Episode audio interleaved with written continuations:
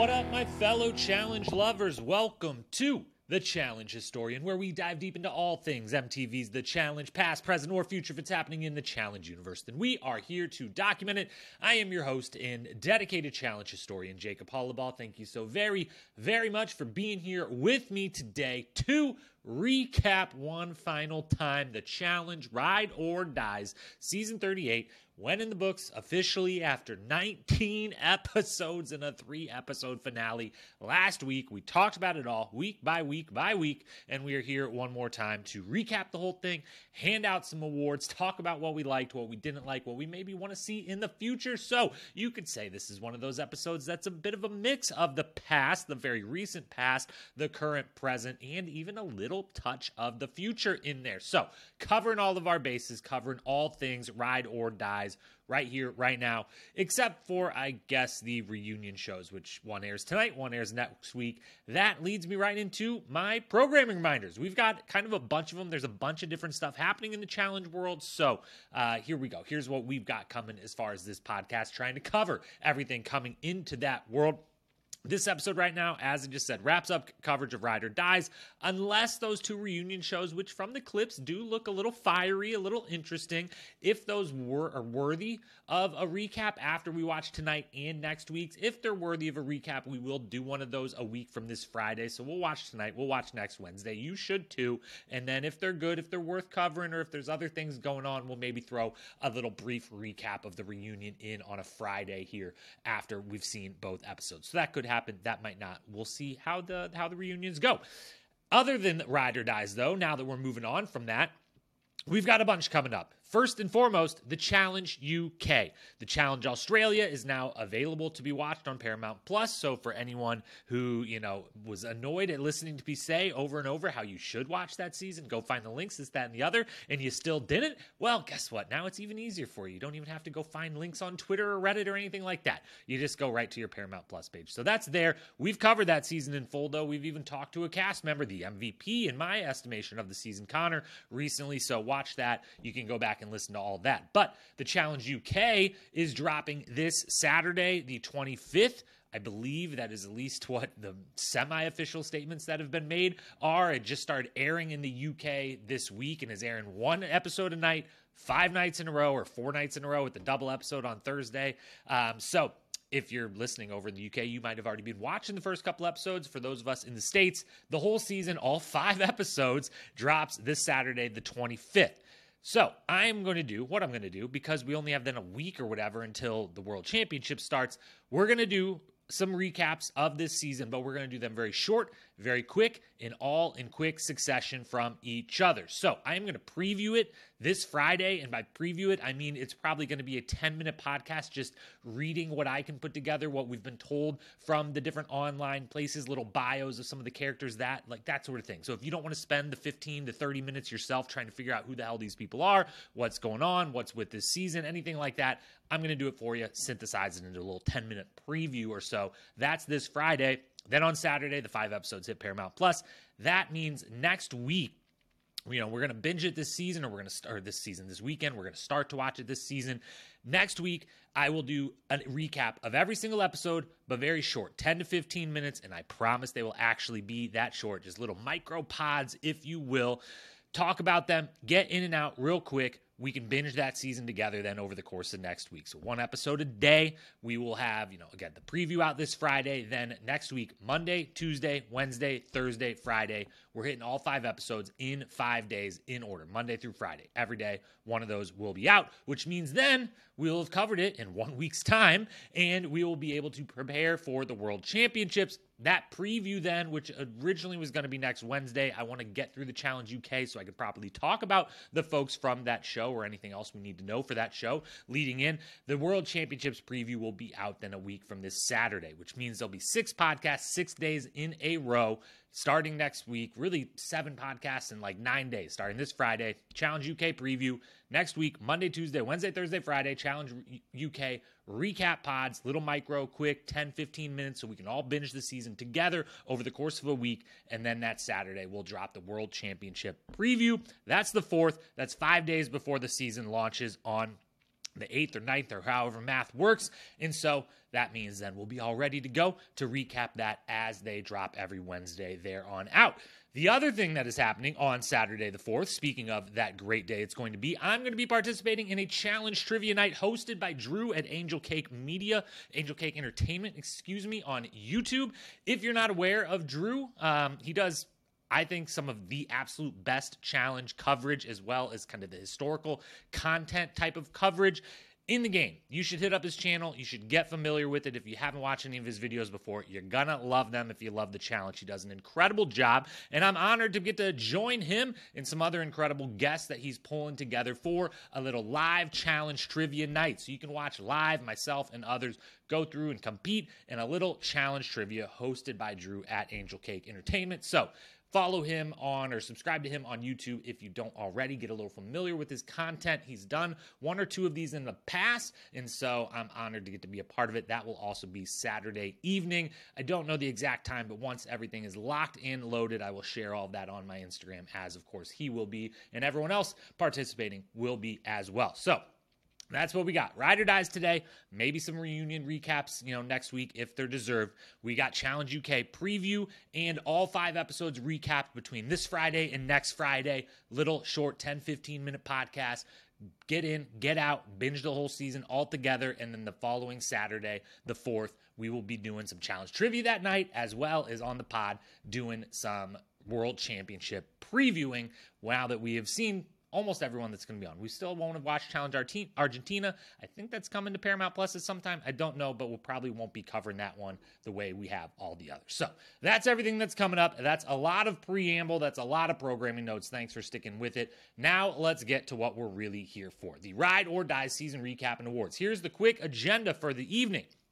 We are going to talk first generally high level stuff. Did it work? What were some things we liked? What were some things we didn't like? Let's talk about the theme, you know, the format, and some just kind of general high level things, mostly just looking at what we like, what we not like. And then from there, we're going to dive into awards. All the awards are going to be covered best daily, best elimination, best quote, best moment, best needle drop. We might as well. We did it ep- episodically. We might as well do it for the full season. Then, of course, the rookie of the year, which we all know who's going to win that, but we're still going to hand it out. We're still, we just because someone's a runaway winner of the award doesn't mean you don't give them the award. They did so good that, you know, they earned their way out of the award. No, no, no, no. But we all know who it's going to be. We will give that rookie of the year, and then we will do the season MVP, which is a heated debate that at the time of this very recording, as I eventually 45 minutes or whatever it's going to be from now, have to name that MVP. I still don't know who I'm actually going to pick. So that one's going to be, you know, it's not a live podcast, but you're going to hear my thoughts and opinions and decisions live because I've got to make a decision and I'm not ready to, but we're going to have to get ready. So that's all coming. And then we're going to end the podcast. The final thing we're going to do, we promised it the last few weeks and we kept pushing it back, said we would do it this week. We will. Is Devin a top 25 male challenger of all time? Not giving a definitive, definitive answer because I'm not giving out my definitive top 25 male or female rankings, but a kind of preliminary. Here's where he'd probably fit in. Here's if you know that tweet was insane. We're gonna we're gonna cover the topic. We're just not etching it into stone in the challenge history books yet. One day we will give you the guaranteed, exactly correct rankings of probably every single challenger ever across the entire span of the franchise and season. So that's the agenda for today. Let's dive on in. Here we go. To kick off the opening of this review recap of Ride or Dies, we're just going to ask the general question Did it work? And we're going to go through a couple different topics with that question. And of course, we've got to start with the theme itself. And this is, you know, as we start as high level as we can, this is as high level as you can go with this season. The theme was Ride or Dies. That's what it's called. That's what the whole thing's based around. That's the idea of the season. They built out around it. Did Ride or Dies work? Did that idea, that theme work? And the answer is a difficult one for me. I think you probably know where I stand on this if you've been listening all season, but the more I thought about afterwards, it is just a real mixed bag. My final feelings are this theme, this idea, ride or dies as a theme, could be one of the best. It could be right up there with all the other, you know, it's always pairs. Pairs works the best in these worlds, in this franchise, in this game, you know, right up there with rivals and X's. It could be you know, it's not going to quite be the level of those because there's not going to be quite as much, you know, animosity, and that adds a little bit of interest and intrigue to the season. But Ride or Dies could be right up there in, you know, the as good a theme as we've got for this show, for this, you know, this game. But it only is going to be that if it's actual ride or dies. So I did really like the theme for this season. I would like to see them do it again. We'll get to that in one quick moment of the change I would slightly make, but the real change that would need to be made for it to actually reach its potential, which it has big time potential as a theme, as a format, is they actually all have to be ride or dies, and you actually have to invite and do whatever you can to get the most appropriate people to fit that theme onto the season it was about a half and half mixed bag on this season. There were some really good ones. Ones like Laurel and Jack, that really worked for me. It was bringing in a rookie with a kind of super vet but in a way like these people are actually legitimate friends we've got this other show if you want to go watch where they met they've had a real friendship outside the game he's going to be an interesting rookie to have around. We like Jack. Laurel's back, so that's great. It all makes sense. And it's like, okay, if you're going to introduce, you know, some rookies into this, that's kind of the hard part of doing a ride or dies is you need kind of that backstory you need to know and believe. We had just enough there, and it was obviously actual, real, legitimate friendship. So that's the good version of it. Same with uh, Bananas and Nany. Although this was Banana's third pick, uh, third or fourth choice as partner for this particular season. That should be said. He did, you know, it's rumored or slightly known in the casting rumors. Wanted Emily Schramm, didn't happen. They maybe wanted Janelle to do it with them. Maybe he didn't want that or she couldn't, something of that nature. He possibly even floated a Jenny West at some point. Again, obviously looking for just another W here. And then eventually came around to what probably is the right choice all along. Anyways, he and Nany, huge relationship. Huge backstory. We've known them together in so many different ways over the years. So that one makes perfect sense, works really, really well. But then there's others that don't. Obviously, Jordan and Aneesa, that's the obvious one. It was laughable at times. It became quite, you know, they not they, Jordan and Aneesa, because again, they they came into the show thinking it was going to be someone else. Aneesa brought a good friend of hers to be a rookie. Jordan wanted to do this with Nia. They got forced together by production for different reasons when either Nia couldn't or they didn't let her. And then they kicked Aneesa's friend off of the initial boat ride and were like, ah, we're not going to use film of you. We're going to only show that other boat because you're going home. You're going to the sidelines and we're bringing you back in with Jordan. You're friends now. You don't hate each other. Bet you can pull that off. And, you know, they didn't. And so production kind of got what they deserved with that final. Aneesa and Jordan did not deserve that. Aneesa did not deserve all the injuries. They didn't deserve to have to go through the hell that was working with each other when they aren't the best pair to work with each other. But you know, we we kind of that was the karma of you know coming back to haunt the production. So we had pairs like that, didn't totally make sense. We had you know some of the vet rookie pairs where it's like, uh, you know, Nam was only there for an episode or two, but clearly he didn't know his partner. He straight up didn't know his partner, it seemed like, at all. They certainly didn't date or weren't good friends or anything like that. They might have known of each other because they're in the reality world in the same country, but they weren't good friends. Uh, you know, Turbo might be dating Tamara, Tamara, sorry, I don't remember how which way is the proper pronunciation, but he also might be holding her hostage. Saying that's probably something I shouldn't make a joke about, but uh yeah, you know, that one didn't fully work. And there were then there was the ones like, you know, Kaycee and Fessel are there. They should have just been partners. How good would that have been? Everyone would have went against them. It would have been great. That adds an extra element. Versus, yes, I liked Mariah a lot. Yes, we got a lot of good jokes and content out of Big Ken here and all across the challenge media scape. But uh, you know, uh, it still would have been a lot better if that was Kaycee and Fessel together versus them bringing someone in. You know, then we we just missed out on some other possible combinations. There was a bunch rumored, possibly cast and you know dropped last minute or couldn't last minute, like a Georgia and Theo, which I think would have been amazing to bring back. Obviously, you know Leroy has been at the time was retired briefly there that just had the kid everything like that he and Kam probably you know there's no world in which you're convincing them to do this season but also, if Leroy and Nany would have been together, that would have been like the ultimate ride or dies. They kind of basically did that by pairing up by the end of Double Agents, but you get what I'm saying. And then, of course, the one we complained about early, often, and frequently throughout the season is Paulie and Cara should have been there. That would have changed the whole dynamic of the house, changed the whole dynamic of the show, everything. It would have been fantastic. So, if they do it again, which I think they should, I think they really should. I think they should run this back possibly even for season 39 uh, to lead into then season 40, doing some big crazy thing. I've got ideas for that. I've shared some before, others I'll share later. But if you're going to do it again, make sure it meets the real standard. And then the other tweak I would make make it teams, make it teams of four. Don't do two, make it teams, make it ride or dies, you know, but bigger and it's little groups of mini alliances that have had been in the past and different groups of people that are you know either you could mix in a little of my generations idea put them together but either way make it four so that it is people working together with the people they want to work with but have some little element of, you know, if you get thrown in, it's battle of the season style. You have to pick who goes in of your four. So now you do have that little bit of choice between friends element added in. So do ride or dies. It has the potential to be great. This wasn't the best version of it. We only got about halfway there. Second thing, did it work? The format itself, then, which the format, if I could recap, was pairs of ride or dies, but add a new one every week for three weeks. So one goes home, one comes in every week for three weeks, and then still pairs for a little while, pretty regular. Then teams for a hot minute where individuals would get eliminated but not be gone until their partner was also out of the game. And then pairs again with a big elimination around to eliminate some of the people who came back who had previously been eliminated as individuals. And then somehow, only after all of that, it's back to pairs, but only four teams make the three episode final. That was the general format. I think I actually got that exactly right. That could just be the Wikipedia challenge fandom wiki uh, description of the format for the season. Nailed it. Did this work? No, it didn't.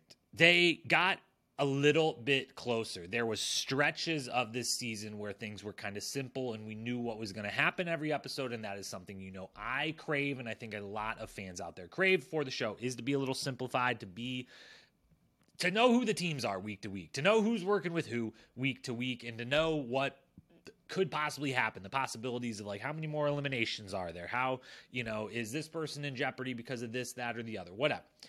They got a little closer. They had little stretches of that, but they still they did some twists and made it made it more less simplistic for kind of no real result or benefit and that's you know the worst case scenario. 19 episodes is fine. Just make them all worth it more challenge is great but are they worth it? Did we need a three episode finale? No we talked about that last week. We won't rehash it. If it's going to be 19 episodes and almost all of them 90 minutes, could there be more of the things in the house, them going to the bars, the reality show elements that have slowly but surely kind of been drained from the shows and a little less of just 19 weeks of the competition itself? Yeah, you could you could alter that balance there, and then I'm all in on 19 episodes. I'm all in on you can do a 24 episode season. Okay, that's what the max I would put, like old school network TV show, 24 episode run, half of the year. I'm good with it if you just you make them all worth it. You make there a reason that we have to do that many episodes. Then, you know, announcing the three OG teams in advance and then introducing them one week at a time, that kind of ruins that, you know, element of it. I know that there's no, they kind of have to announce that those six are on the show. One, to like get people invested a little bit, but also because everyone already knows that they're on the show because of all these spoiler accounts and, you know, the gamer vevs of the world, which is another reason why the fact that they seem to have no issue with those, you know, the gamer vevs of the world existing and spoiling things the day they happen while filming, uh, is is will always be odd to me. No one until someone explains that to me or tells me that it, it's actually Justin Booth himself is doing Gamer Vev, whatever. I won't I won't understand the benefits of it, but it ruins, you know, this big element, this big surprise is that we're like, oh, and these two are going to show up this week, this week, and this week. So that was kind of ruined a little. Switching the teams didn't do much of anything. It didn't really lead to anything except a bunch of people getting mad at my boy Fessel for really not doing anything bad again. But that's just kind of standard fare for him. He's dug that grave. So, you know, the more dirt that gets thrown on it is there's a version of it that's deserved, and then there's a version of it that's not. Won't dive into that now. But, you know, even for someone who's interested in a full team season, I was like, yeah, I don't really need this like three episode team season again the way we did last, you know, last time and it just didn't it didn't work for me. And then the final part of it, the twist that should have worked, that should have been amazing, the, you know, the if your ride or die stays in the game, you're not done yet, that twist could have been amazing, had all the potential similar to the theme.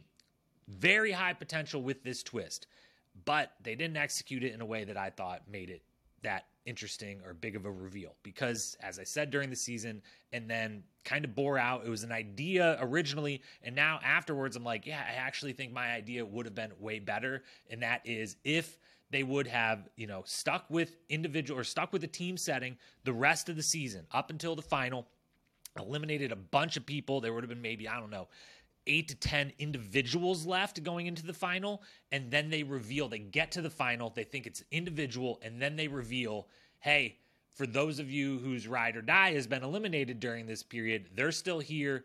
They're coming back into the game right now. This is pairs. After all, that would have been such an just a huge moment and they obviously really want these big moments. They want the twist to have this big reaction this big moment of chaos and craziness. It would have delivered on that. It would have allowed us to then suddenly we would have you know seven eight teams in the final which is desperately needed. We talked about that at length during the three episode final. Every week we t- discovered why there should be more than two three or four teams running this if you're going to give us four and a half hours of the final. Um, and so I think it just would have landed way, way better than the, you know, pretty quick back to we're announce it. So this team and this team are the only ones that actually went home, and these two people are still here, Mariah and Kenny, and uh, Jordan, Mariah, Kenny, and Jordan. Jordan literally just lost, but he comes back in, and now we're going to do a couple of eliminations, and they get to stay. It was cool, but it was like a six or seven out of ten. When I still feel like my idea of stick to individual, convince them that like this is truly a team or individual game. The pairs are long gone, have been forever. Those people are long gone, and then you reveal at the final. Um, or maybe the last daily, if you were like, to be fair, these people don't just get to walk to the final, but that's what the ride or dies thing. The ride or dies would have got them to the final. So that could have worked. So overall, the format, I think, uh, still needs work.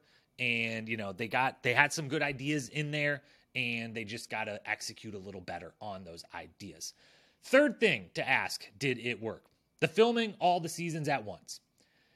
I get that it's a very smart move financially for production. They got five seasons out of one filming location, one set of equipment, mostly for you know both the filming and they had two film crews, but uh, you know they could share some stuff. But as far as the like the the stuff they need for the dailies and the eliminations and all that. They only have to build one elimination arena. They only have to build the daily challenge once and can use it for three seasons. All of that. It makes it very financially and time efficient for production. That all makes sense. I understand why they would want to do that. But it does hurt the shows. It hurts all five of the shows. And the five again Challenge USA, UK, Argentina, Australia, and Ride or Dies, all five filmed in very quick succession in Argentina, outside of Buenos Aires, using one of the same two you know, the warehouse or the house, almost all the same daily locations, almost all the same daily and eliminations in different orders and different combinations. All that really together. Challenge USA is the only one that stands out as like pretty different at this point, but I'm waiting to see UK and Argentina if those were a little more similar, if they used the warehouse, if they did, if the final was a little, you know, was on the mountain versus not, uh, that sort of thing. I'm guessing that they were. So it takes you know, five C to B plus seasons, whatever these end up being, however you would rank them, they're they're at best B plus down to possible C rated seasons, and having five of those doesn't have as big of an impact for fans or for the bottom line of your show I think, I theorize, I don't, I guess I don't know this for sure. They obviously thought the other, the opposite of what I'm about to say, but having five C to B plus seasons doesn't have as big of an impact for the fans and their enjoyment or for your bottom line, which those two things are connected, than having one or two A seasons would. That if Ride or Dies would have been absolutely kick ass, incredible, the best possible version of itself, and at the same time, you would have done a Challenge USA only and not worried about doing the other countries yet, and just been like, we're going to introduce the CBS like fully into this, and we're going to really put all of our resources behind it, give it our best, best shot. And I think that both shows could have been there's a version of both shows that could have been A's or you know B plus to A plus range, and that would have more of an impact the repetition of the dailies, the eliminations, that kind of got tough after a while. The comparison of the living standards, that also kind of got annoying now that we know how much worse Challenge USA seemed to have it than at least Australia and Ride or Dies, and we'll see about UK and Argentina. And in general, it was maybe just a little too much too fast. And, you know, now it's like, what was the point if you're going to drop Challenge UK in five episodes on one weekend a week out before we watch the World Championships. It was just to get these four people that are then going to be in the World Championship season that you want us to care about. Well, like that doesn't pan out either. Now you're kind of hurting the end product as a World Championship thing. as much as I want as much challenge all the time, every day, every week, I think spacing these out or not doing five at once, you know, first time you're trying to do this multiple at once type of thing would have behooved the show. Then, the final thing here, final category of this first long segment. Did it work? Um, we've mostly talked about things that you know the the criticisms I would have about the theme or the format or doing all the seasons at once. So let's end up this segment on a positive note. Let's talk about some of the things I liked that might not get spoken about during the awards segment we've got coming up here. So things I like, general random list bunch of stuff that was awesome, great, wonderful about the challenge ride or dies. First one, the rookie cast was really, really, really good. Really, really, really strong. I actually think the rookies have been solid to great on four seasons in a row now in this stretch of seasons that fans haven't connected with, you know, in the way that they did certainly the you know handful of seasons if not the entire franchise all the way before them total madness double agent spies lies and allies and outrider dies i think the rookies have been really good you know somewhere between good to legit great every one of those seasons they just haven't always been given the chance to like develop into anything more and i mean if we look at this season you know that that point may be a conversation for a different day. I'm not going to go back to the other three seasons, but for this one in particular, like you know, we barely got any of Sam. He, he, and Kayla are out episode one. I feel like he could have been very interesting for this show. Johnny and Raven were fantastic. They're gone pretty early. Tommy and Annalise, I didn't get a lot from them, but it's because I don't think they there was too many people still around and they were out too early. It's just one of those where I'm like, you might be awesome in this. I just don't know because not everyone's going to get the camera time and the storyline time and everything if you end up going home this early on a rookie season. So I don't know. I liked Colleen and Kim a lot. I loved Jack.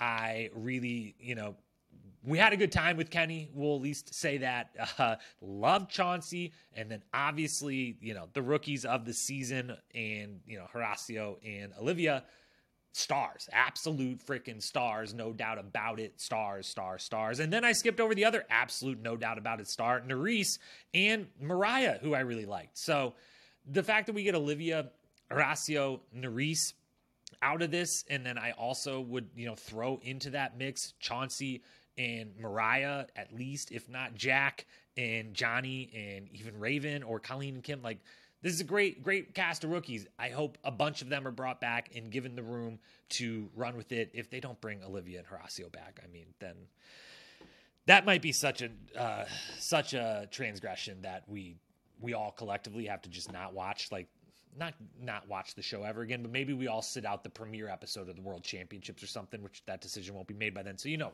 season 39. If Olivia and Horacio are not both on season 39, or we are not told directly they turned it down for whatever reason because they get to live the lives they want to live, then we should all collectively just not watch episode one as a little rebuttal of like this is ridiculous. But they won't make that mistake. They'll be there. They'll be invited to be there if they want to be there. So I love the rookie cast. I thought it was really good. I thought that there was at least an honest attempt at taking down the super vets, the vacation alliance, if you will, uh, that kind of combo. There was a real honest attempt at it, and that is great because there's not been the most honest of attempts at it in seasons past. And this time there at least was. There really was. It started that way. It didn't end up going that way. Did Jay and Michele, did Nelson, did some of the rookies kind of fuck up obvious, easy opportunities? Yes, they certainly, certainly did. But it was at least interesting that they were fucking up this chance to go against the vacation slash super vet alliance. So it might have, you know, been still some half what half hearted, but uh, you know, I, I liked that it was at least there, and I would love to see that that trend continue a little bit. I would love to see them bring back a bunch of these rookies with a couple nice new rookies on 39 and a couple like vets that aren't super vets yet, like the Jay, Michele's, Ambers that are willing to work with that crew and actually see a little bit of a takeover. See a you know put put these super vets on real notice, have them actually really going into multiple eliminations. Basically, just flip the script of the back half of this season on them. That would be great. There was at least a half-hearted attempt. I did like that. I will say, adding the people week by week, the you know three OG pairs, that obviously hurts their chances, and that was obviously on purpose to benefit those teams that the show pro- probably wanted to benefit and prop up in a little bit of way, or give those little bit of advantages too. Another thing I liked, TJ, as always, but got to give the man a shout out. He's he's been so great for some. I mean, he's been great since season one, back Gauntlet two, but he's really in the last couple seasons became much more a part of the show, like a like a part of every single part I'm using the word part way too many times, but you, I think you get what I'm saying. Like he's there the whole final, which God bless him, just hanging out on that ATV for 100 straight hours. Um, he's way more prevalent and, you know, coming and delivering news to the house, even when it's not, you know, I'm kicking someone out or anything like that. He is a little more active with his own commentary and improv in different moments. And just, he, he was a, a little bit more of a part, I feel like, in these episodes than he's even been in the past. And I really liked all of it because TJ's the fucking man. So that was really good. And then the other thing that I really liked, and I've got to give a shout out to, in general, the color scheme, the theming of it all, the production value at different times. This is the thing I've, I've kind of railed against a little bit in the previous couple of seasons. Both one, just the spies of it all, the last two seasons has been a little kind of nauseating at times over the course of the season. And at other times where it's like they're trying to make this film like an action movie, and I should be the most interested in that of any fan out there. But I feel like they're kind of wasting money in that area when they could be spending it over here and was that explosion worth it? Did that actually pay off? This, that, and the other. I feel like this season, both they got away from a lot of that. It might just simply be that they weren't doing the spy theme, and I was like, oh, thank goodness, like this is nice. There's no the theme is just a color scheme and like a couple occasional cheesy reference to friendship or whatever. Like that's it. Maybe it was just literally not having that. The removal of that felt good, but I think it was also just like the the neon color scheme they were going with worked really well in a lot of settings. Most, you know, especially the finale and the the final part of the fin- final. You know, we talked about that last week. It was incredible. It was really cool.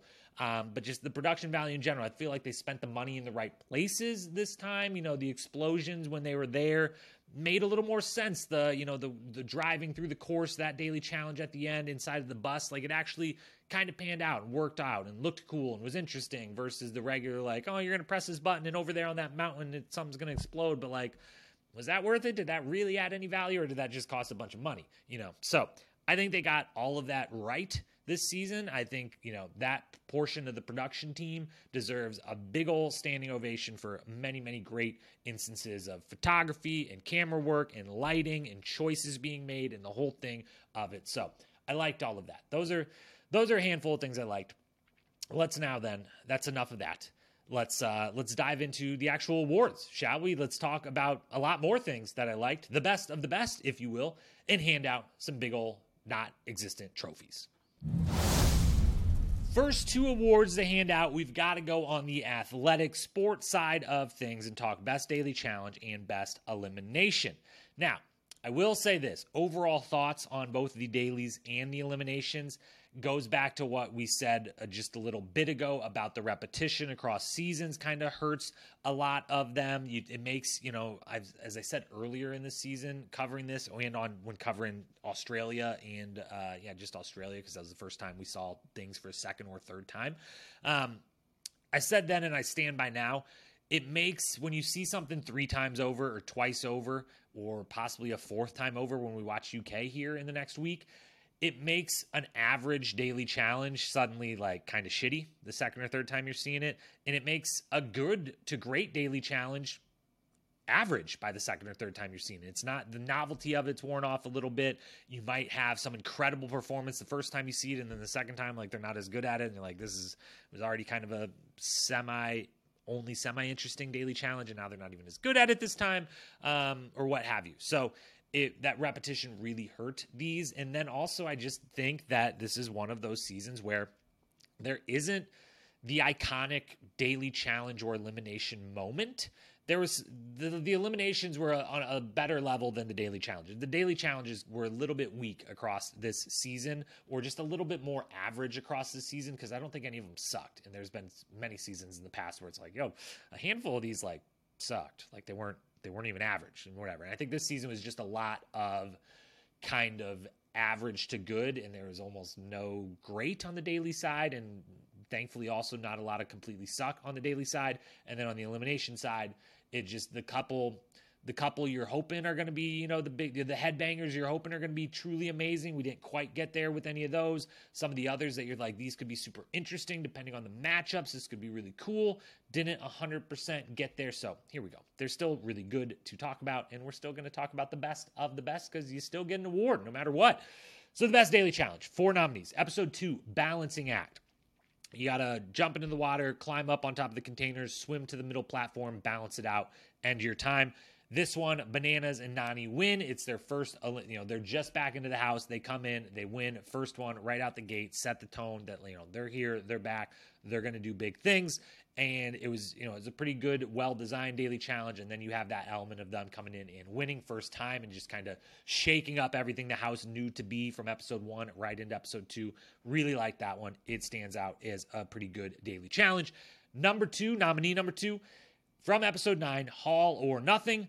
This was the mini final. Fessy and Mariah get the win. They end up kind of getting the win by a lot. So much so, I guess, that everyone in the house decides they're the number one threat over, you know, all the people who have won before or definitely just the better teams and should be the top threats and end up being the top two of the season in the end because everyone was so concerned or just faking concern, I guess, for this team. But they did dominate this mini final, and I thought this was a very solid version of a mini final. They've been using that term for a lot of seasons now, and it doesn't always feel like it's used in a time where it's like, yeah, that's like a miniature version of a final. You really did do like four or five stages. It was pretty endurance heavy, and you know, you did a puzzle, you did some physical stuff, you carried some heavy shit, you ate some stuff, what this, that, and the other. And this one felt like a real mini final, and I'm in for there being an actual like kind of miniature final during you know halfway through the season, two thirds of the way through the season, just to kind of size everybody up. I'm into that, and it was a solid version. We had the uh, Horacio Olivia only time they ever didn't work well together had that little dust up moment at the end A few other interesting things happen. Again, the strategies and the who's the threats kind of changed in the house. It was a good daily challenge. Number three, nominee number three, episode 11, spin class, trivia on the spinning wheel. Trivia is always going to get nominated because it's never not good. It's somewhere between good and great every time, as long as there's trivia. This was really, I liked the questions themselves. The team format makes trivia a little less, I don't know, sometimes it's more interesting, sometimes it's less. I can't decide which one this one was, but on the spinning wheel, I like, I like that. It's funny to look at, it's funny to watch them go through. I like the trivia as always. So, spin class, nominee number three, and nominee number four. Episodes 13, Blind Faith. This is the one where there's four different games. They show them the little logo to and pick who's going to play this one. We get the the thankfully no one getting injured version of the shooting the the little golf balls that comes back in the final to haunt the show and certainly Olivia. Uh, may her face continue to feel better and better and never experience anything 1% like that again in the rest of her life or anyone else's life should ever experience any of that. But this one had, you know, had Jordan Fessy doing that. It has Fessy having to do the drinking and getting to recap, you know, his difficulties in the past with the food and everything, and him overcoming that, even in a loss of that segment. We get Devin being an absolute wizard, part one, with the basically doing it from the sidelines for Jordan and Fessy in the end. We get the team, you know, Devin helping the other team and that coming back to haunt them because it's super dramatic at the end. And we bring back a great elimination game as part of a daily challenge in the, you know, we're both attached to the same bungee. We've got to get and hold on to that pole out there without pulling each other back. Love that. So all parts of that added up make Blind Faith, I think, the best daily challenge of the season. That's the one that wins the award. I can't go on though without giving one final little shout out to. You should have done the Spooky Town Challenge. It was the best one. It won both times on Challenge Australia and Challenge USA. If they do it on Challenge UK, I bet it's going to win the best daily challenge of that season too, and it would have been the best one of this season. Uh, alas, they did not do it. So shout out to the Spooky Town Challenge though. Still really great, even though they didn't do it. Blind Faith episode 13 wins best daily. As for best elimination, four nominees. Episode three, Double Decker. Olivia and Horacio beat Johnny and Raven. This is, you know, the more humane version of Hall Brawl, which I really appreciated. They found a way to keep the intensity and the intrigue of the Hall Brawl, but make it a little bit more humane than the previous versions we've dealt with. It did look cool. The double decker worked. It looked really fun and interesting. It was a nice team concept of two people doing this versus the individual rounds that you would get in the past with the team Hall Brawl. Instead, it's you're together. The individual rounds are combined more or less, and one winning could give the other an advantage to possibly win their side. The whole thing, great concept, great design, well executed. Got a couple of our first like really great Olivia moments. The little the meme of her staring down, just looking great mid stare down over top of the bar. The shoe coming off thing, everything about Double Decker was really really good. Second nominee, episode six, In Your Face. Jordan and Issa beat Laurel and Jack. It's a really cool game. It's a really difficult game at the very end. The end part is very difficult. And then, you know, it's three big names going at it, plus Jack, who I really, really liked. So that part of it was interesting. It was still in that moment, episode six, where you're like, huh, they got, you know, Laurel and Jack in there versus Jordan and Aneesa. Like the the rookies and lesser vets, uh, lesser time vets, not lesser people or status or whatever. Um, but you know that crew was still had a shot, had gotten their way a little bit. Um, so all that was really good. And then Jordan showing out in elimination, always fun for me to watch. Always like that.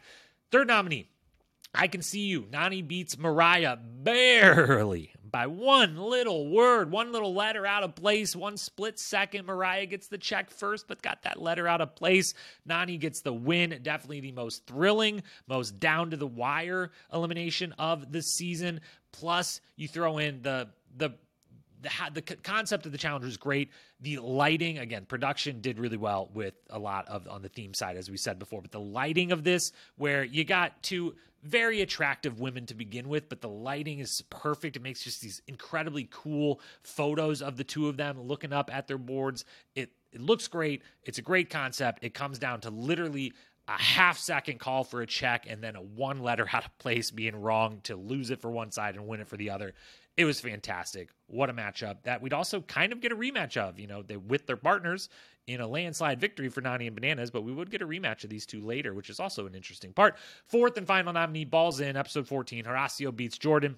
Big moment for Horacio. Tough ish moment for Jordan, although he gets to immediately come back in and lose another elimination before winning an elimination. So long day and long night in the stand in the sand for Jordan there on that one. But balls in those two, you know, that's a great matchup. I could have, you know, went again with the balls in in the final. If we just went the Jordan and Bananas half, that was really fun because you kind of have to rule out the other half. That was really sad and not enjoyable to watch. Someone as awesome as Aneesa just get injured repeatedly and badly. So, you know, if we could cut that in half and go with the side that didn't feature injuries, that could have made the list. But for now, this balls in does. These are your four nominees. The winner Got to give it to Nany and Mariah. I can see episode 13. I think it was the best elimination. It definitely had me the most on the edge of my seat, and uh, a lot, a lot going into that. Nany kind of being one of the main storylines of the back half of the season, getting that win, all, all of it rolled into one. That's the best elimination of the season. That's your best sporting events of this season. Now let's talk the show side of things, hand out some awards for the best quote and the moment of the, I said moment, not moment, moment of the season. Starting with best quote. A bunch of nominees. We will admit there were at times this lengthy season that there were some episodes where the quotes were a little dry. And honestly, if you told me going in, I'd be like, oh, it's maybe a better thing if they focus more on the story versus the witty one liners, sure. But uh, it was a little mix and match though. But Still some great lines, still some great quotes. Here are the best of the best, in my estimation, in chronological order. Episode number two, Michele, quote, I want to put Jay on a collar and leash and tell him to sit and stay and be a good boy, end quote. Great one there about trying to rein her partner in and take the strategic reins of that team. Episode number four, nominee number two, Nelson, quote, I feel like the president. I feel like a king right now. Power comes with great responsibility, and I'm not a very responsible guy. End quote. This comes after winning his first daily in 45 tries. 45, excuse me, flip that around, 54 tries. Then, third nominee, also Nelson, episode 7, quote, I am Spider Nelly T. My web goes all the way around. I'm connected to everybody. End quote. Just, you know, incredible. Way to, way to land the plane on calling yourself Spider Nelly T all the deals, all the alliances. That's what he's referencing there.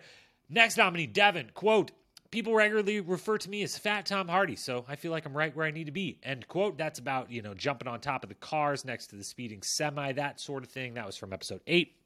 Then we got episode 13, Olivia. Quote, it looks like Fessy is going through a full blown exorcism. Where's my Jesus juice, aka my wine? Because we are not off to a good start here. End quote.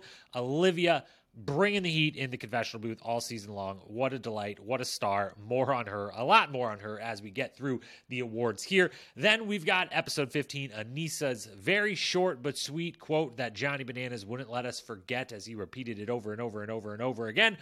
Ow, ow, my cooch. That was a great one from Aneesa during Not So Fast. Episode 15, then Bananas himself, quote, You've gone harder in Vegas for 80 hours, end quote can't say I've ever heard a more hilarious yet true motivational speech in one sentence ever given. Because yes, Nany has gone harder in Vegas for 80 hours probably uh, than the incredibly difficult time that they just had in this final. Maybe it's possible. I don't know. What a great season of the real world that was. And then the final nominee goes to Devin in episode 18, speaking about the greenish, gooey, algae filled waters they have to swim through. Quote, it's toxic. It's like toxic waste, you know? There's a chance we come out stronger than we went in. Honestly, if I had the choice, I want to be a supervillain. I just want to watch the world burn, end quote. All of those were great. There were some other great ones as well. I didn't want to sit here and just read quote after quote after quote all podcast long. So, of those, I'm going to give the award to Nelson. Nelson deserves an award for this season, and I feel like this is the most deserving spot to give it to him. I'm going with I'm Spider Nelly T. My web goes all the way around. I'm connected to everybody. It actually is relevant and says something about the game being played. It brings in him giving himself his own nickname. He lands the plane on that nickname. It's relevant. Spider Man very popular these days. The whole thing. Nelson just being funny in the confessional booth as he tends to be is all really, really good. And because his closest competition for me was Devin, who I am giving the Dan Renzi Award for the Confessional King or Queen of the season. That, of course, has to go to Devin. I do not believe this is his first season winning this. I did not look back, but I imagine, I believe he's now back to back. I think he won on Spies, Lies, and Allies. I gotta go check the tapes, check the check the history on that. He might have even won on Double Agents. This might be a three Pete at this point. Again, gotta go back and check, but it it wasn't close. I actually I thought going in, I did the tallies. How many times were they nominated for best quote? How many other times do I remember them just being very prevalent in the booth? I thought Olivia was gonna give a really strong showing. I do got to give a shout out to Olivia. Definitely, if there's a second place here, it's her. Nelson and Michele as well, both great job in the confessional booth for the parts of the season they were there. But this was a runaway. Dan Renzi award for the confessional king in this case of the season goes to Devin. Quote of the year goes to Nelson. As for the best moment, which again, as always, quick explainer best, iconic, memorable, infamous. Usually, the moments that win this in many, many seasons are not actually ones that like we would wish upon the people to have happened. There's, you know, could be injuries involved. There could be there could be fights involved. There could be someone getting kicked off the show involved. There could be a lot of tears or drama involved, what have you. Sometimes there's not, but a lot of times it's that. So it's kind of like it's the memorable, infamous thing more than like, you know, I don't want to say that one of the nominees here, you know, Olivia's many injuries and triumph over those injuries in the final, you know, is definitely going to be nominated here. But I don't, I don't, I wish that wouldn't have happened, obviously. So I don't want to call it like the best moment. That makes it sound like I was thrilled about it. I was extremely happy. Obviously, I wasn't. You weren't. No one was. But you, you get what I'm saying. That's the explanation that took a minute and a half instead of 10 seconds because you know it. You've heard it before. So let's run through a bunch of different moments from the season that get nominated for the best, the most memorable, the most infamous, the most fun, the ones that I'll remember and cherish and try to try to think back on when I think about Ride or Dies. In chronological order, episode one. Devin's joke gone wrong with Turbo over the daggers that they are presented. He makes the joke to Turbo. Turbo doesn't understand that it's a joke or the joke at all, or that Devin is not being a level two pussy chicken, which yes, I just said, but of course I'm not gonna I'm not gonna give Turbo the time of day to give him the nominee for best quote back there. But Devin's joke gone wrong on him was a great moment in that first episode. Next nominee, episode four, Nelson winning the daily, and obviously Nurys won too, but we we can all agree this was that particular one as much as Nurys did to equal parts partnership win that. It was all about Nelson finally ending the streak. They berated him over and over every daily challenge to start the season. He finally gets the win 54, 55 tries later, whatever the final number was. And what a great moment it was. And it comes with all those great quotes and then him not doing great strategic decision making. Third nominee, episode four, the hookup montage. I just slid this in here because I hadn't talked about it before. Shout out to the romance on this season. We got a season with a lot of romance, which even if you know there, there, there's not a lot of drama with them other than the one big one that we knew there would be coming in tori and jordan it was nice that you know there was a little love, love triangle in the beginning with Johnny and Raven and Nurys. You know, Jordan was doing his spiteful thing to Tori, or maybe he's just actually interested in the act- absolutely wonderful and beautiful person that is Nurys. There was Mariah and Bananas. There was Nelson and Olivia. This this particular montage. You know, had Fessy and maybe a, one or two of his different hookups in it and had you know the Kim uh, reacting to what was going down in his room between Fessy and uh, Colleen, and it had uh, was it whoever was in the room with Olivia, Michele reacting to Nelson and Michele. That montage was great, and just shout out the fact that there was a lot of romance in the air this season, and there was a lot going on as far as those storylines were considered. At least the first first half of the season, we kind of the wrong people got eliminated if you wanted to see a lot of that continue on into the later stages of the game. Next nominee, episode five, Jay and Jack performed their emo song, struck at my personal heartstrings. Loved, loved, loved it, and you know, set up a great storyline between those two, then not liking each other so much after that song was performed. They spelled out their downfall. Episode five also has second nominee Laurel and Michele in the interrogation room. Obviously, this was Jay and Jack in the interrogation room as well. But if I pick the specific moment of the longer moment, the quote, Are you guys not going to say anything from Michele? Then, quote, from Laurel, Do you have a question? And just the stone face of Laurel and Jack in that, that Jay and Michele just being out of their depths with maybe the decisions they were making. The whole thing was fantastic. Next nominee, episode 12 Jordan calling Tori a terrorist. Still think it's a bit much, but it was memorable. That's for sure. It was a bit much, but it was memorable. We'll go with that. Episode 14 TJ's entrance into the house and the way he just strolls through, plops down on the pool, and waits for everyone to come gather around old TJ. So, loved that moment. Loved, you know, him being in the house a couple more times to reveal different parts of the game. Liked all of that this season, as we said before. Next nominee, here it is. Episode 17 Olivia in the finger, Olivia in the nose, and the golf ball, and getting kicked off or kicked off, taken to the hospital. Uh, Horacio being told he couldn't go. All of that rolled up is obviously, I think, gonna be one of the first, if not the first thing I think of when I think of Ride or Dies. It's going to be Olivia in that moment and Olivia and Horacio together as just team all season. And Nas obviously has to be mentioned and is the reason we say this is the you know, it, we call it best moment, but it's really the memorable, iconic, infamous, greatest, like craziest, wildest, like biggest moment of the challenge season. So that one's obviously got to be on there. Episode 18, Nany eating, you know, shot up bananas too. He also ate really, really fast. He just didn't do it quite as entertainingly as his partner was. Nany eating and puking in Bananas' pocket. The whole eating segment there is just fan fantastic. Episode 19, the reveal of the final arena. I talked about it last week. I really liked it. It worked. They built an incredible thing. I don't think they used it to the best of its abilities, but goddamn, it looked incredible and it was fun in that moment. And that reveal really hit 10 out of 10. They they executed that perfectly. And then the final one, episode 19, Tori and Devin winning was lovely, wonderful. Really enjoyed the moment they won. Got a little emotional about it. Really enjoyed the montage after it all of that, as I tend to do almost every season when someone wins that I like and appreciate that they won. So those are all your nominees. And there's two winners basically of this award because if I did go my favorite moment of the season, I think I go my favorite moment is Nany eating and then puking in Bananas' pocket. I could watch the little whatever five minutes it might have been of them getting to the eating challenge, doing the full pasta ice cream, her throwing up in his pocket, all the antics between them. I think that was my favorite, most fun moment of the entire season, which came during a final. So good job on the, Nany and Bananas and everyone involved uh, for pulling off a great moment during a final. It doesn't always happen. It's a little tougher to do. So well done. But if I had to then say, just actually true to the spirit of the award, like, what's if you could pick one moment from the season to go in the like craziest, wildest, most infamous, memorable, greatest, whatever you want to call it, moments in challenge history bracket? I think it's got to be, unfortunately, Olivia breaking her face in five places. And then when you pair that with the triumph that she showed over it, the ability to get through that, to be the badass that she is, to come fucking back before she's even gone back to the States to do surgery, come out during the final and like cheer on, or you just be there, do some confessionals, the whole thing.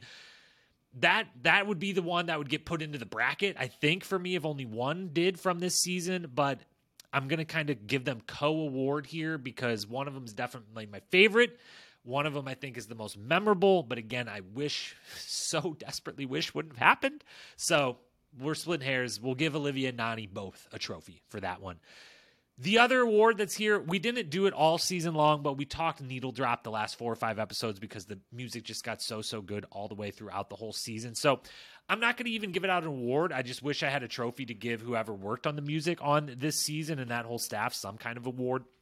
But just quickly, just in the last four episodes, like the three final ep- finals and the one right before, we had Chingy, we had Sum 41, Three Doors Down, Everclear, Black Crowes, Young the Giant, OK Go, Papa Roach, Britney Spears, Third Eye Blind. Like they were just coming for the heads of anyone born between the years of like 19 I don't know, 89 to 97, like who grew up in the late 90s, 2000s, and were like into the emo music that Jay and Jack were into, or into this kind of alt indie pop rock, like the Everclear Three Doors Down, OK Go, you know, Third Eye Blind. All it was just incredible. And then, yeah, I, you know, we might give it to the Britney Spears, giving more that did win that episodes during the eating montage of the last episode, but there was a lot. There was a lot that was great. That music all season long was great. Just wanted to acknowledge that here. So that's your show side of things. That's your awards. Nelson quote, Devin Dan Renzi Award, Olivia Nany co moment awards, depending how we base the criteria of winning. Needle drop, just the whole music department gets an award, a trophy of some kind. And that leads us to the final two big ones the Rookie of the Year and the MVP. Here we go the Rookie of the Year award. Now, we know where this is going to end up. Obviously, we know who where this is going to end up, who's going to win. But let's still talk about it because, as we said at the top, the great rookie class was one of the many good things to great things about this season of the challenge. And I think this was a great rookie class. I could easily had no problem filling out a full five person ballot plus honorable mentions. Like that doesn't that doesn't always happen with rookie groups. And this one did. So shout out to each and every one of the rookies this season, even those that I'm not going to name here, because I don't know that there was a dud really in the group other than whoever whatever her name was that was Nam's partner, who is seems like a great reality TV character. Just maybe uh, America's version of the challenge wasn't the spot for her with a partner who she didn't know and who is snake bitten as far as partners come by. Anyways, that was more airtime than I thought. Uh, what was her name? Was her name Emmy? Yeah, I think it was Emmy. Got then more than I expected. Honorable mention: Kim, Colleen, Jack, and Raven. All four great. All four would like back found a lot of interest in all four of them thought they were fun thought they added good elements thought they were plenty good enough to really good at the actual game itself. So kim colleen jack and raven all honorable mention. All good job by you. Fifth place we got mariah. Gets right up to the very end almost you know last eliminated before the final. Romance with the possible goat bananas uh, you know, has the gets to draft the team, being big storylines between her and Fessy, and really is one of those that, yeah, going into the season, it's like Fessy should be with Kaycee. We're bringing in just an extra rookie for no reason, but she was the one that overcame that and made it work because I really liked Mariah, and so awesome job by her. Hope she's back. She's fifth in the Rookie of the Year standings.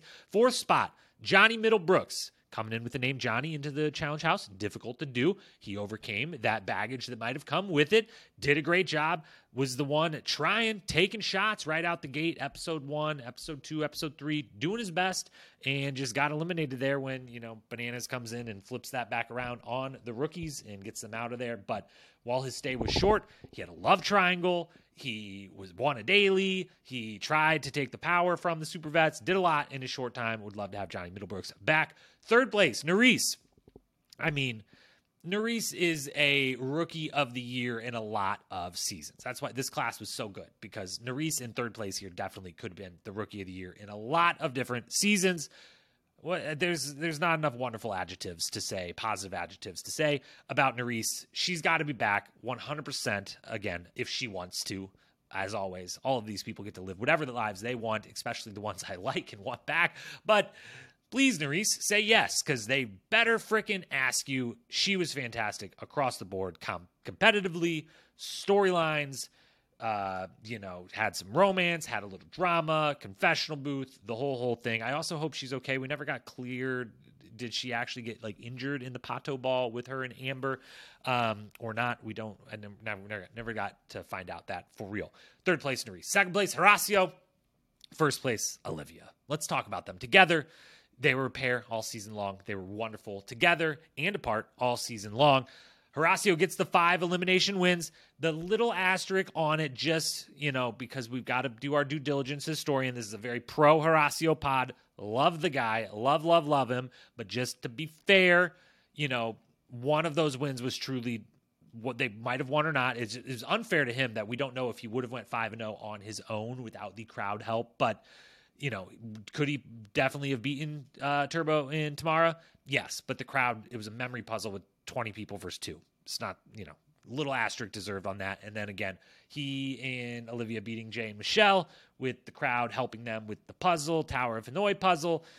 I don't know. Again, they definitely could have won on their own. I'm not saying they would have lost if not for the help, but we don't know because there was a little bit of help. So there's like the small asterisk next to his 5 0, at least just when compared to the Sarah Grayson, Wes, and Kaycee's of the world rookie season five elimination wins. But it's still incredibly impressive. He still beat Jordan and balls in. So that kind of almost removes that asterisk on its own for getting that style of win in that particular game versus that particular person. Horacio's the man. Fucking legend, one season in. Please have him back a dozen times, please. And thank you. I think he would say yes a dozen times. He seems to love this kind of stuff. So give that to him. But of course, his partner, Olivia, is the is the rookie of the year. And this will not be the last time she's talked about in these awards, even though we only got MVP coming up. Because, yes, she will be in that discussion as well. She was that good. She was that much of an immediate star. She was great at the game great at the social, had romance, had drama, had horrible, terrible things happen to her that she triumphed over in the end. I can't believe how incredibly badass and tough that woman is and took what happened to her and, you know, came back and the vulnerability of doing the confessionals and being there still like the the just the a willingness to say, yeah, you cannot fly me to America for surgery yet. I will come back out and watch this final that I wish I was still competing in and probably could have won if it wasn't for this horrible injuries that kept happening.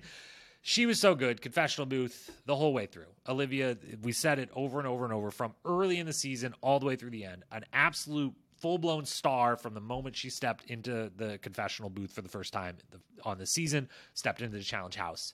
Star, star, star, star, star if she wants to do every season from here on the rest of the history of the show she should be already given that full pass. Like a uh, like when in tennis or golf when you win a major and now you get invited to that for the rest of your life no matter if it's 30 years later and you're 78 years old like you could still come give it a shot just for fun.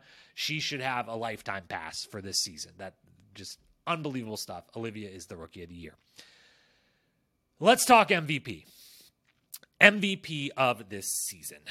We've got a top five, we've got a couple honorable mentions. It was a pretty tricky one to land, uh, but although I do feel pretty solid about my decision in the end, I know earlier in this very podcast, 30 minutes ago, 40 minutes ago, however long I've been talking now, I said I didn't know the answer, but now I'm looking at this list and I had one and two uh not in i really had the top five actually not in order but just looking at it, it felt it falls into an immediate order now that the moment has come and that I actually have to decide. So I feel good about my decision. Let's walk through it. The honorable mentions. Bananas gets the the lightest of honorable mentions. Nowhere near Captain Save a Show, whatever he wanted to call himself, but he did bring he did make it, you know, get second and brought a decent amount to the table in the season. And I also this kind of gets a little bonus because I listened to about at least half, if not you know more, of his podcast every week. I get a little more insight from him, and that kind of should it or not, uh, you know, taint my reaction to him in this particular season. It just gives me more data to work with, a little more behind the scenes. So that also might factor in, but it was good enough from him to get an honorable mention. He still was a factor for this season, certainly. The other two honorable mentions are like real full blown honorable mentions. Like if I had to take this list from five to seven, these would be the next two on the list. Michele first. Michele is the one that if she would have been around longer, she would have been in this top five. And if she would have been around the whole season, I feel like she would have been battling for the victory. She was the MVP through the, you know, six or seven or eight episodes, whatever it was, when she got eliminated she had two episode MVPs. She had a runner up. She had a fourth and a fifth place. She scored very well on my little tally of you know point system for episode by episode MVP, which does not decide who wins the season MVP. There's some more that goes into it, but it's a nice little barometer to look at. And yeah, Michele was just gone a little too soon. Incredible season from her. Same goes for her partner Jay. They were kind of my biggest highlight of the season of knowing going in. I was like, I'm gonna like, I want they're the kind of newer stars that I feel like we could build up that I really like, and I think a lot of the fans really like, and can be interesting and just enough messy and just enough good at this. And they delivered in a big way on all fronts on that, especially Michele. So she's honorable mention. And then the final honorable mention is Tori. Tori got her first win. She's arguably a part of the biggest storyline of the season, the one I haven't really talked about in an hour and a half or whatever we've been going here, recapping the season. Her and Jordan obviously a huge storyline of the season. I talked about it when needed throughout the season, and you know my feelings that I just it it just while I wanted I want more romantic drama in the house.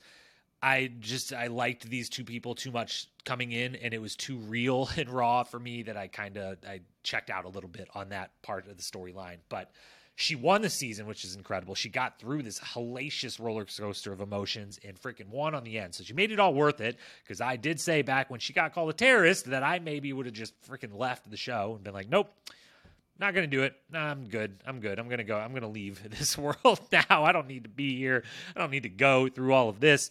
But uh, she made it worth it. She won, and she's amazing. And I'm a big fan. And she got honorable mention here, but she doesn't crack top five because top five is pretty pretty on point all season long. Fifth place, Nelson, Nelly T. This was a very Nelly heavy season. The middle kind of third of the season is very Nelson centric. Uh, he's doing a lot. He broke his streak. He had great quotes, great confessionals, won a couple dailies, had a romance with the you know new star of the challenge in Olivia.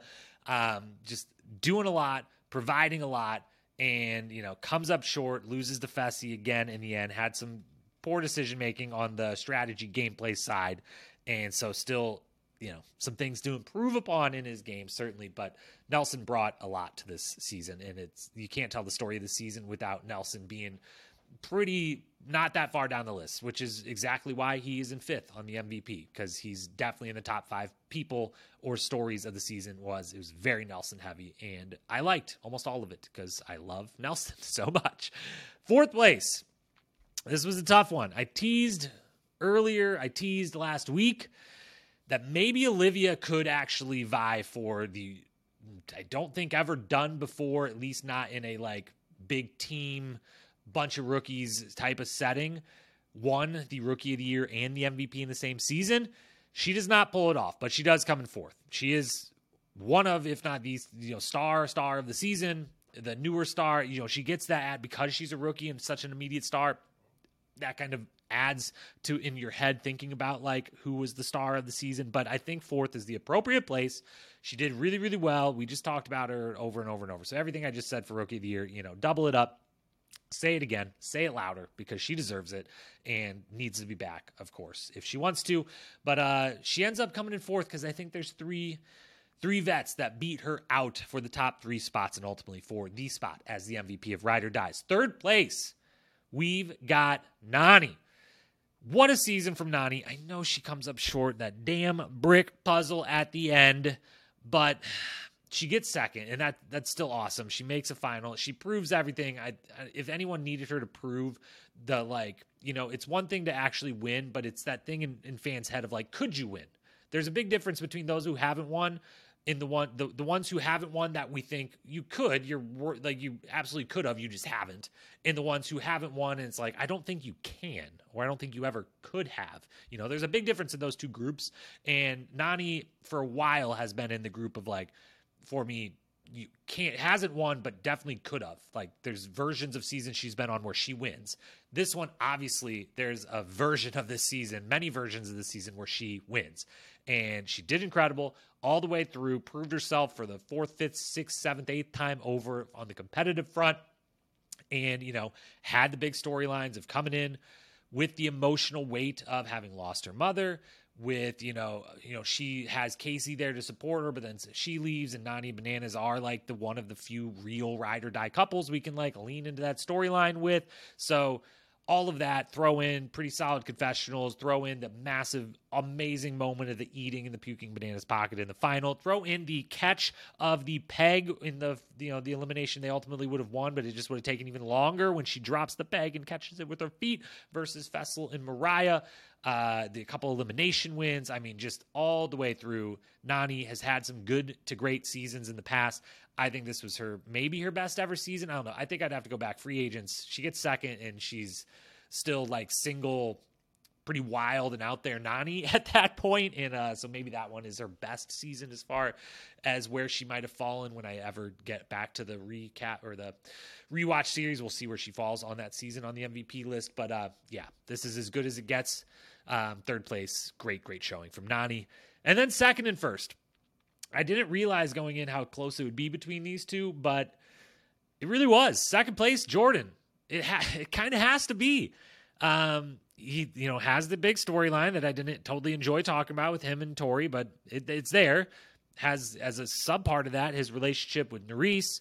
Um, he's buddy buddy with a bunch of the new you know the younger guys, him and Horacio, him and Chauncey at different times. You know he's a part of the twist of bringing in the OGs. He's a focal point of us talking about like yeah, you and Anissa aren't actually ride or dies, and you're the reason we can point to like these aren't all real ride or dies here.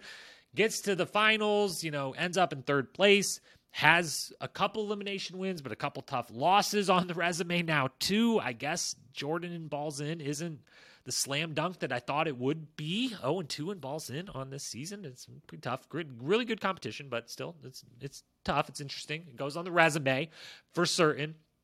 Some great confessionals throughout, some wins here and there. Uh, just very prevalent, very Jordan heavy season. And at the end of the day, like he he was the MVP of the episode once. He was runner up twice. He was third place three times, fourth place twice, fifth place twice. I mean, he was just all over the board. Every episode he was a part of, you know, the back half of the season, middle to back half of the season, and he he really put in uh, what I haven't graded it out yet, but I'm, he's definitely the MVP of the War of the Worlds too. Probably, definitely has to be right, of course. So this could have been a two-time win for him at least. I haven't went back and graded any of his seasons yet, but he falls just shy of the guy that has to be the MVP of the season. It's Devin. It always was. It always will be. It has to be Devin. Devin is the MVP of of wow, I almost said the wrong season name. he also was almost the MVP of that last season too.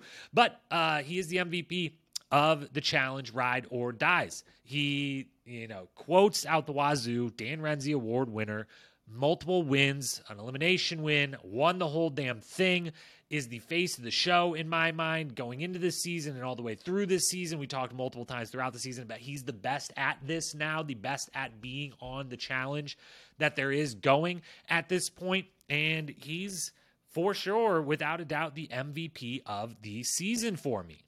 And this comes on the heels of a second place MVP finish on the previous season, Spies, Lies, and Allies. So Devin is just putting up numbers right now, plain and simple. Okay.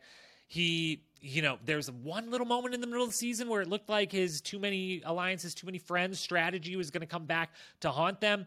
It didn't. It worked flawlessly in their favor. They got saved a couple times. They did the saving a couple times. They were in the original first elimination. They at least at the beginning of the season, the young rookies in the house like looked around and were like, yeah, actually, Devin and Tori might be the team we should be the most worried about here. So again, shout out to those like the Johnnies and Ravens that at least figured that out, and were you know the rest of the crew decided that somehow Fessy and Moriah were much more of a threat than Devin Tori and Johnny or in Bananas and uh, Nany. But you know that's neither here nor there.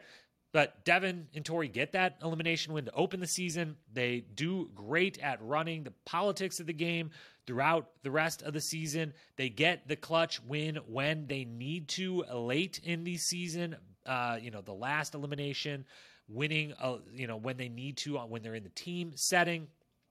And just, yeah, across the board, what did Devin not do pretty flawlessly all season long from show side, from the sports side, everything about it? He gets the win, he gets the MVP, and that brings us to the big question that we've got to ask because, you know, we've just given him his crown. He's got his other award from the Dan Renzi. He already had one of those. He's already been runner up, been on MVP ballots before. He's now a challenge MVP, a challenge champion. Is Devin Walker top 25 male challenger of all time? Now, this isn't uh, normally something we would do. You know, we wouldn't take the winner of the season and just guarantee, be like, let's put them in history. Where do they slot in every single season or almost any season that really that we've covered so far? Um, but we have to do it here because I've said that I was going to do it the last three weeks, which is really the reason I'm finally doing it, finally following through on that. I'm getting a little better at that whole follow through on doing the things on the podcast I say I'm going to do a little, a little bit. Give me some slack here. But it all came about because he tweeted out going into the final, you know, four weeks ago before the three episode final, that regardless of the result, he already thought he was top 25 male challenger of all time. And that stirred up a lot of people who agreed or disagreed, mostly on the disagreed side, at least from it seemed like most of the reaction was like, come on, dude, like calm down. Uh, it led to some funny jokes and eventual dunking on Fessy because all things tend to somehow turn into dunking on Fessy, and it was yet another possibly self inflicted wound. And while Devin was maybe being a little cheeky, a little sarcastic with it, he also wasn't lying. He definitely, I think, thinks that. And I've got to answer the question as the historian of this show, of this game, is he right? Uh, quickly, because I also have said this in the last couple weeks. Just Tori didn't come out there and say she was. Her partner did about him specifically, but just because they were partners and they both won, and it was a big moment. Tori definitely is in top 25 females. I don't know that list. I didn't put it together the way I did here because she again didn't tweet about it, but I feel confident that she would be between her win, uh, multiple you know finals, big storylines, War of the Worlds two just on its own almost, uh, you know, and everything else that goes into that. So shout out to her again one more time. Love Tori, so glad she won. Back to the real the question here. Devin top 25 male challenger ever. This is not I'm about to give tiers groupings. I'm not going to give an official list here, and none of this is official either. One day I will definitely at least do top 25, if not top 50, top 100, every single player ever. Who knows? I'm going to get crazy with it at some point down the line in the future once everything's been graded out and everything's shaken out. But I can give you the kind of unofficial in pencil. I sat down, I thought about it, I wrote out some names, I kind of put some some tiers together just to get to like where's where's the first tier where I'd start considering slotting Devin in, and where would that maybe put him on a list of just male side of the equation challengers of all time? And here's where where it comes where where we landed. There's the top tier untouchables, of course. He's not in this group. Bananas, CT, Wes, Jordan, Landon, Darrell. That's six folks who are pretty consensus, like the top six in some order in almost everyone's mind, and you know is a deserved list that obviously Devin's not cracking that anywhere, anywhere near that. So those six certainly somewhere in the top in some order. Opinions may vary. Then there's the next tier that's kind of like the battle for the top 10 in my mind to like finish out the rest of the top 10 after those other six. That's The Miz, Jamie Murray, Theo Von, Derrick Kosinski. Um, that's four people that really is kind of like rounding out the top 10. I cut someone out of here. I guess I moved a couple of people down. The next group is also in this too. If you're really thinking like who's the top 10, Miz, Jamie Murray, Theo Von Derrick is maybe the next four to go with that first six. But then you can't forget about Abram, Mark Long, Dan Setzler, Tyler, Brad. I would put those five along with those other four. And that, you know, kind of has us at our top like 15 ish people right there. And then after them, you know, I'm not, I'm not putting Devin's not breaking into that top 15 ish group. Um, and then the next group, you got one time champions who also big impact on the show Alton, Timmy, Dan Renzi, Zach. Uh, those four, I think, you know, then you have to be considered. And I'm like, I. I don't think there's any way I'm putting Devin in that crew uh, yet. Some would say I think the only one out maybe in that group. Well, some might be like Zach, really Zach. And I'm like, yeah, you can you can think he's a piece of shit or whatever you want to think about him he, he won. He's been in some finals. He had a major impact on the show. That's for damn certain. Okay, he's he's in this kind of tier, this group. The other one that some might be like Dan Renzi, really, and I'm like, yeah, there's an award named after him for a reason. His impact on the show in the early seasons. He did win one of those seasons too. Uh, he's in this group for me. He's high on the list. He's probably the first one that someone would see on my list and be like, hmm, a little high, but let me hear the reasoning, and maybe they would agree with the reasoning, maybe they wouldn't. But I'm not putting Devin there. And then there's also the ones we're not we're not supposed to say their names, but I'm going to say their names. Kenny and Evan are definitely, if you count Kenny and Evan, Kenny and Evan are somewhere in the groups that I've already talked about because they were fucking awesome at the show. Uh, you know, again, we'll just leave it at that. How about that? We'll stop talking. How about that? Great idea. Let's keep it moving. So I've just named what, two, four, six, 11, 15, 21. I've just named 21 people that I I think there's no way that I am putting Devin above right now. maybe you could argue with me, Dan and Zach. I guess we could have a little bit of a discussion. And then again, if you don't include Kenny and Evan, I don't know. So maybe we're at se- somewhere between 17 and 21 that I feel pretty certain. Like, no chance. We're not breaking through. And again, this is unofficial, but that's that's the list thus far. So we're at around 21. And that's when it starts to get interesting. And it starts to get like well who would be next? What would be the next group? And again i didn't say this up front but we're real i'm not thinking about this like the best ever at the game. Who would be the best at the game? Just if ran a challenge season super difficult one ran a final or whatever who would win? There's a lot of people who would then move up this list. There's a lot of people who would move down this list you know like a good one that comes to mind and we're going to see on our tv screens again is theo uk theo uh, more recent. He's coming back, thank goodness. On you know, he got second on one of the hardest finals, the hardest final ever in War of the Worlds.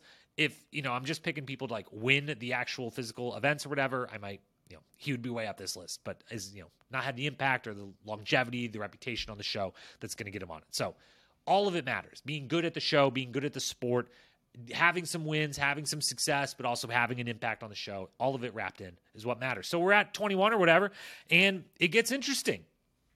Here's just a list of names to consider next in no particular order, but just uh, the next kind of group of people that I kind of came with, up with off the top of my head you know, going through the list, my stats list of just like who's been in the most episodes, the most finals, the most wins, most daily wins or elimination wins, just to try to get a barometer of like, is there anyone's name that pops up that I'm missing here? And the next group of names to consider is really like like Leroy. Everyone loves you. Leroy He's been he was around forever, beloved, five finals. He could be in the next grouping. Corey, four finals, been around a real long time, tons and tons of episodes under his belt. Some some would say big impact, some would say not, whatever. He's maybe in there. Frank Sweeney, small time on the show, big impact, two finals, one win. Wish he wouldn't have got himself banned or whatever for talk breaking his NDAs or whatever he did, or just chose not to do the show anymore. But goddamn, Frank Sweeney was a revelation on the challenge. You've got the Paulies and Fessys of the world who have been to a couple finals, just and you know maybe especially in Paulie's case, if you get invited back, like continue having a big impact on the show. Who knows? Cyrus is the one other OG that I'm like he he has a win. He's definitely an OG, massive impact on the show. Um, you know, he's got to be in in one of these groups somewhere in here. A Tony, uh, Tony time, Tony Raines never won, but made some finals, has some impactful moments, had a big story. Was one of the kind of faces of the show for a period there. Frank Roessler, can't forget old school Frank, did have a challenge win, does have a challenge MVP. Might have been a pretty tough, bad season, you know, Gauntlet 3, but Frank was the MVP and won that season and had an impact on the show. So shout out to him. Nelson, two finals, I think I don't know the official numbers. He might be in the top ten of like episodes that he's been in at this point. Um, so you know, those are just some random names that I came up with as this next group. Uh, let me know. DM me on Instagram at Challenge Historian if I'm if you're like this person, this person, this person should be in those lists you've already said should definitely be up there above these people you just named. But like we get to that 21, which again was Bananas, CT Wes, Jordan, Landon, Darrell, Miz, Jamie Murray, Theo Von, Derrick Kosinski, Abram, Mark Long, Dan Setzler, Tyler, Brad, Alton, Timmy, Dan Renzi, Zach, Kenny and Evan.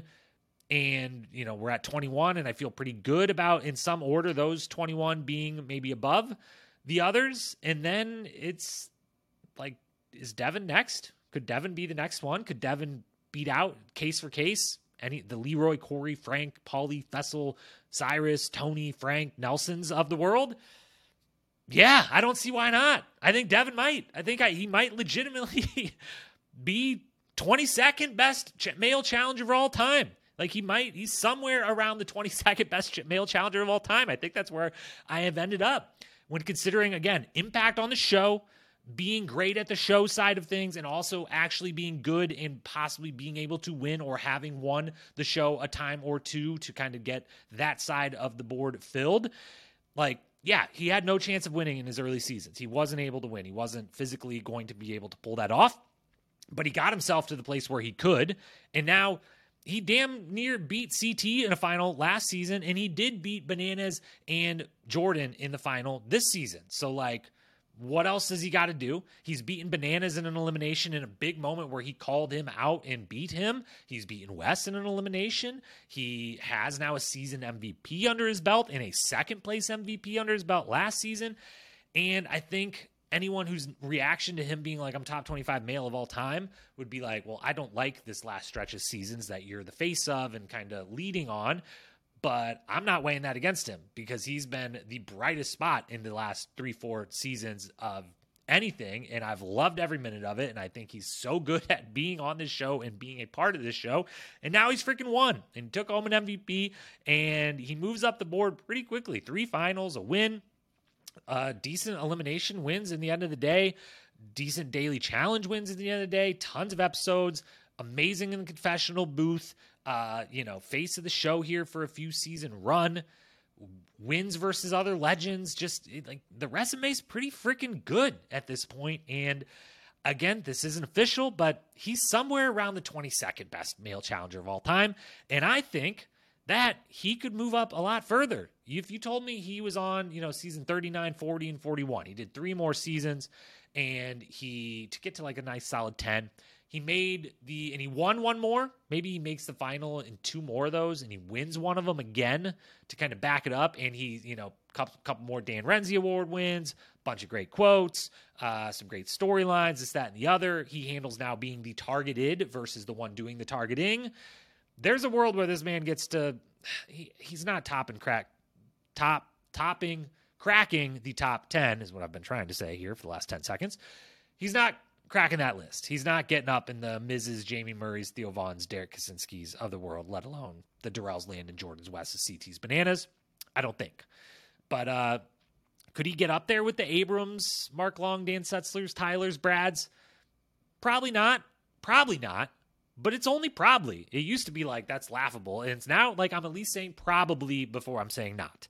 Um, the Altons, Timmys, I got to split that group up. Alton and Timmy should just be with Brad and Tyler and Dan and Mark and Abram, and then Dan and Zach should be my kind of like on the line of like where are they versus the big group that comes behind them. And then, of course, you got the Kenny and Evan in there wherever you're willing, if you're willing to put them on the list somewhere. So, yeah, could he easily move into top 15 with a couple more good performances? Could he even flirt with like he's not going to flirt with the top 10, but could he like get up as high as like 11th or 12th?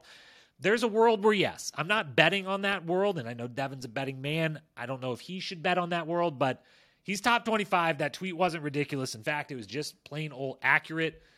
Actually, if he wouldn't have won this season, I don't think it would have been accurate. The win was a big, big deal. If he would have got third and it wouldn't have been close, would have been a big deal. So the tweet wasn't 100% accurate, but he knew, obviously, that he was going to win by the end of it, and you could kind of update that tweet as we have done here. So, Devin's top 25 male challenger of all time. He's also the MVP. He's also the champion. Shout out to him. Shout out to Tori for getting that champion. Shout out to all, all the Olivias, the Horacios, the Nanys, the Nelsons, the Michele and Jay, and Laurel and Jack, and Johnny and Raven and Nurys Uh, so many people made this season a very good, solid season. Shout out the music crew again one more time. Music part of the production. Shout out the production, the lighting, the theme, every everything we've talked about. We've talked for damn near two hours at this point. I think that's enough. So we will one more time, maybe, possibly, depending how the reunions go, talk a little bit about those reunions on a future podcast. But otherwise, that's it for Ride or Dies coverage. Again, this Friday, quick little micro pod kickoff challenge UK. We're covering the whole thing in one week. This Friday, little micro 10 to 15 minute just anything I can find on the internet and synthesize into one quick readout podcast for you to be ready for the UK to drop on Saturday. I will put out this Friday. And then next week, Monday through Friday, all five days, one episode each day. We'll binge it together. We'll recap it very briefly in and out together.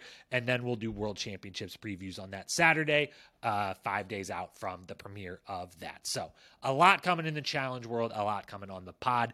Buckle up, get ready. Thank you so much for being here all season long.